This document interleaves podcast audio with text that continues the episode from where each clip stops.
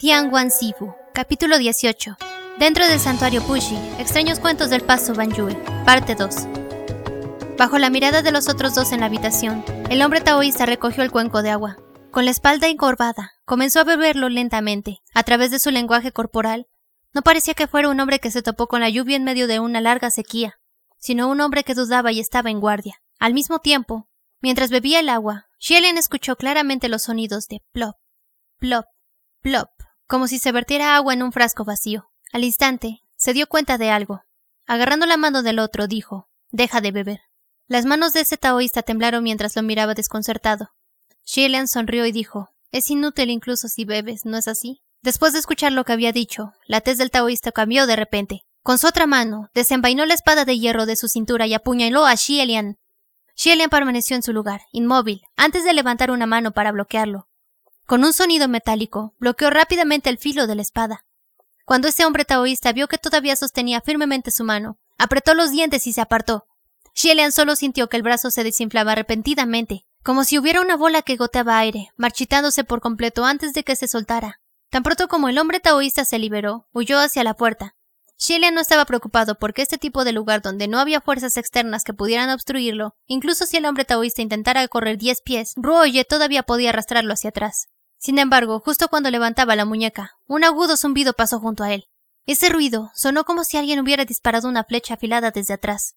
Inmediatamente atravesó el estómago del hombre taoísta y lo clavó en la puerta. Shelian fijó su mirada en él, antes de darse cuenta de que en realidad era solo un palillo de bambú. Se giró para mirar y vio a Sang Lang que se había levantado de la mesa. Su actitud era tranquila. Pasando junto a él, Sang Lang sacó el palillo de bambú. Lo balanceó dos veces frente a él antes de decir. Se ensució. Lo tiraré más tarde. En cuanto a ese hombre taoísta, a pesar de sufrir graves heridas, ni una sola vez lanzó un solo grito de dolor. En cambio, se apoyó en silencio contra la puerta y lentamente se deslizó hacia abajo. Lo que gorgoteaba y fluía de su estómago no era sangre, sino agua limpia. De hecho, era la misma agua del cuenco que acababa de beber. Los dos se pusieron en cuclillas al lado del hombre taoísta. Chilean presionó su herida un par de veces, y sintió como si esta herida fuera similar a la de un agujero perforado en un globo con aire saliendo del todo. Además, el cadáver de este taoísta también comenzó a cambiar. Su apariencia anterior era evidentemente la de un hombre robusto. Ahora, parecía que esta persona se encogió y se deshizo de toda una capa de grasa. Su rostro y sus extremidades se marchitaron un poco mientras se encogía de tamaño, por lo que su apariencia ahora era similar a la de un anciano. Xielian dijo: Es una cáscara vacía. Algunos demonios y fantasmas no fueron capaces de transformarse en formas humanas perfectas. Por lo tanto, pensarían en otras formas, creando conchas vacías. Utilizarían algunos materiales extremadamente realistas para crear meticulosamente la piel de una persona falsa. Más a menudo que ahora, las máscaras como estas serían referenciadas por personas reales. A veces, incluso usarían directamente la piel de una persona. En ese caso, las líneas de la palma, las huellas dactilares y el cabello se verían naturalmente impecables. Además, para un caparazón vacío como este, siempre que no llevara la piel, el caparazón no estaría contaminado con una aura de fantasma, por lo que no tendría miedo a esos talismanes que alejan el mal. Esto también explicaría por qué el talismán en la puerta no impidió que el hombre taoísta entrara. Sin embargo, una cáscara vacía como esta también podría verse fácilmente, porque después de todo, solo eran muñecos huecos. Si nadie usara la piel, entonces solo podría moverse de acuerdo con los comandos que recibió. Además, estas órdenes no podían ser demasiado complicadas y tenían que ser simples, como movimientos repetidos o previamente configurados. Por lo tanto, la apariencia de estos proyectiles generalmente parecería relativamente aburrida y sin vida, a diferencia de una persona real y viva. Por ejemplo, repetirían una o dos frases, harían lo mismo una y otra vez, responderían sus propias preguntas o responderían evasivamente. Si hubieran que mantener una conversación con la gente, se expondrían rápidamente, sin embargo, en lo que respecta a discernir conchas vacías de personas reales, Shillian tenía un método aún más práctico. Hacerles beber un tazón de agua o comer algunas cosas sería suficiente. Después de todo, las conchas eran huecas, por lo que no tendrían las cinco vísceras y los seis intestinos. Cuando comían algo o bebían agua, los resultados serían similares a los de arrojar algo o verter agua en un frasco vacío. Sería capaz de escuchar un eco claro, algo completamente diferente a una persona viva cuando come o bebe agua. El cuerpo de este taoísta se había desinflado por completo. Por ahora, era más o menos un charco de piel suave.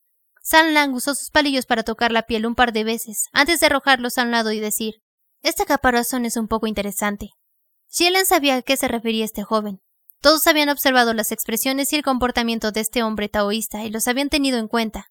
No solo se comportó de manera realista, sino que era prácticamente una persona viva. Cuando estaba hablando con él, pudo responder con rapidez y fluidez.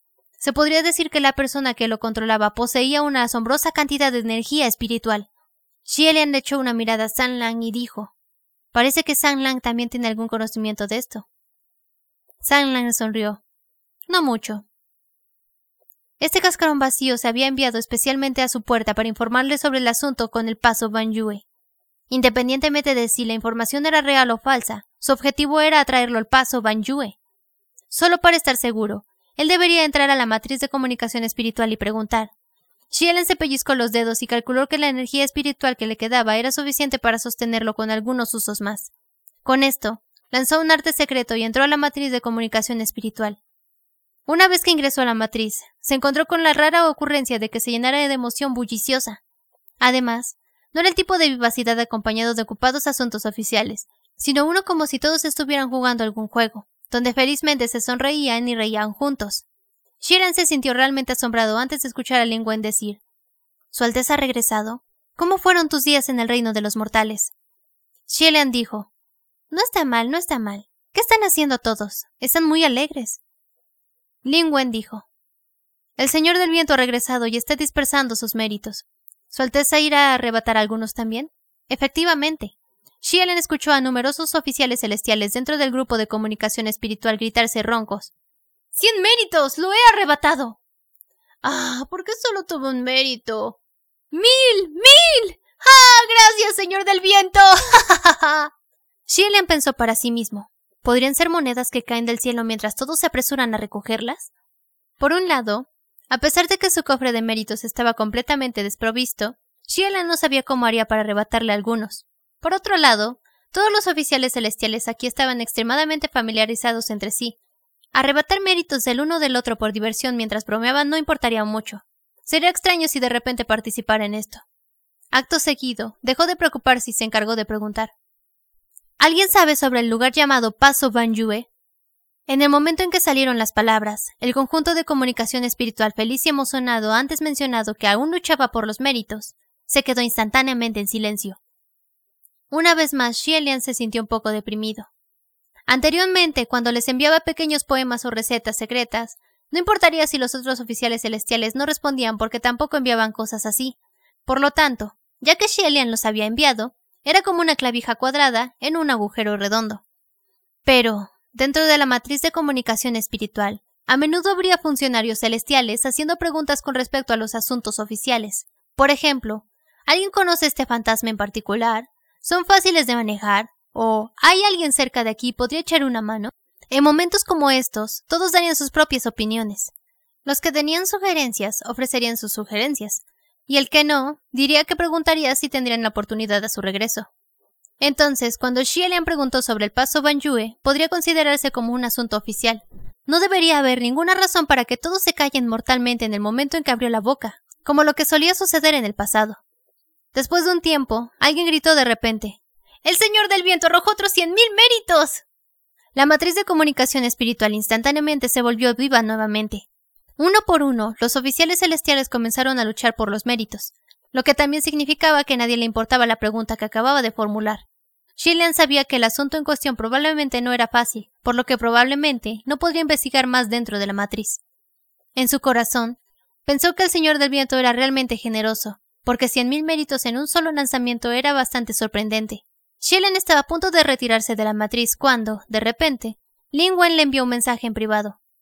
Lin Wen preguntó su Alteza, ¿por qué está preguntando de repente sobre el paso de Ban Yue? Por lo tanto, Sheeran le contó cómo una cáscara vacía había llegado a su puerta. Continuó. Ese proyectil fingió ser un sobreviviente que había escapado del paso Ban Yue, por lo que es inevitable que haya venido con un propósito. No sabía si las cosas que me dijo eran verdaderas o falsas, así que vine a preguntar, ¿qué pasó con ese lugar? Por su parte, Lin Wen reflexionó por un momento antes de decir, Su Alteza, con respecto a ese asunto, le aconsejo que no participe.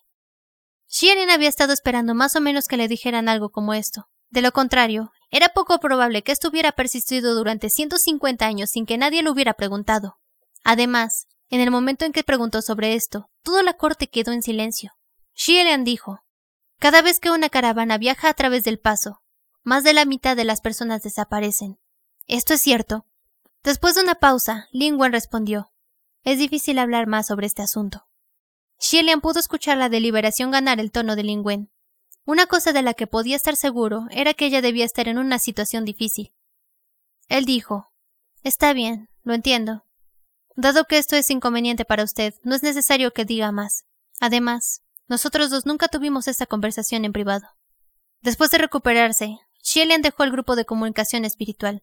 Se puso de pie y con su escoba apartó el charco de piel falsa mientras murmuraba para sí mismo. Luego levantando la cabeza dijo San Lang, me temo que viajaré a un lugar lejano. A través de la actitud de Ling Wen, uno podría decir que esto no fue un asunto menor. Dado que el caparazón vacío se había enviado a su puerta, entonces debió haber querido traerlo para que fuera, por lo que este lugar no podría ser un lugar agradable. Sin embargo, San Lang dijo Muy bien. Gege, si no te importa, llévame contigo. Al encontrar esto extraño, Xielen preguntó El viaje será largo con arduos vientos de arena. ¿Por qué quieres venir? San Lang se rió y dijo ¿Quieres saber lo que está pasando con el paso Banyue? Xielen hizo una pausa antes de decir, ¿incluso sabes sobre esto? San Lang se cruzó de brazos y dijo en un tono pausado, el paso de la montaña Banyue no se llamaba originalmente Paso de la montaña Banyue. Hace 200 años, esa era la ubicación del antiguo país Banyue. Se sentó un poco más erguido y con los ojos tan brillantes como las estrellas continuó. El cultivador demoníaco de Banyue es, de hecho, Xielian colocó la escoba contra la pared y estaba a punto de sentarse y escuchar. Sin embargo, al mismo tiempo, un ruido de golpe sonó desde afuera de la puerta. A partir de ahora ya era de noche. Todos los aldeanos volvieron a sus hogares asustados, temerosos de volver por las palabras de Xielian sobre el hombre taoísta poseído. Entonces, ¿quién podría haber llamado a su puerta? Xielian se paró junto a la puerta y contuvo el aliento por un momento, pero no sintió nada inusual proveniente del talismán de su puerta. Después de eso, una vez más escuchó otros dos golpes, por el sonido de estos golpes, parecía que había dos personas tocando simultáneamente la puerta. Reflexionó un momento antes de abrir la puerta. Efectivamente, dos jóvenes vestidos de negro estaban parados afuera de su puerta. Uno se veía brillante y guapo, el otro elegante y refinado. Eran precisamente Nam Feng y Fu Yao. Xielian habló. ¿Ustedes dos? Fu Yao tomó la iniciativa y puso los ojos en blanco. De buenas a primeras, Nam Feng preguntó.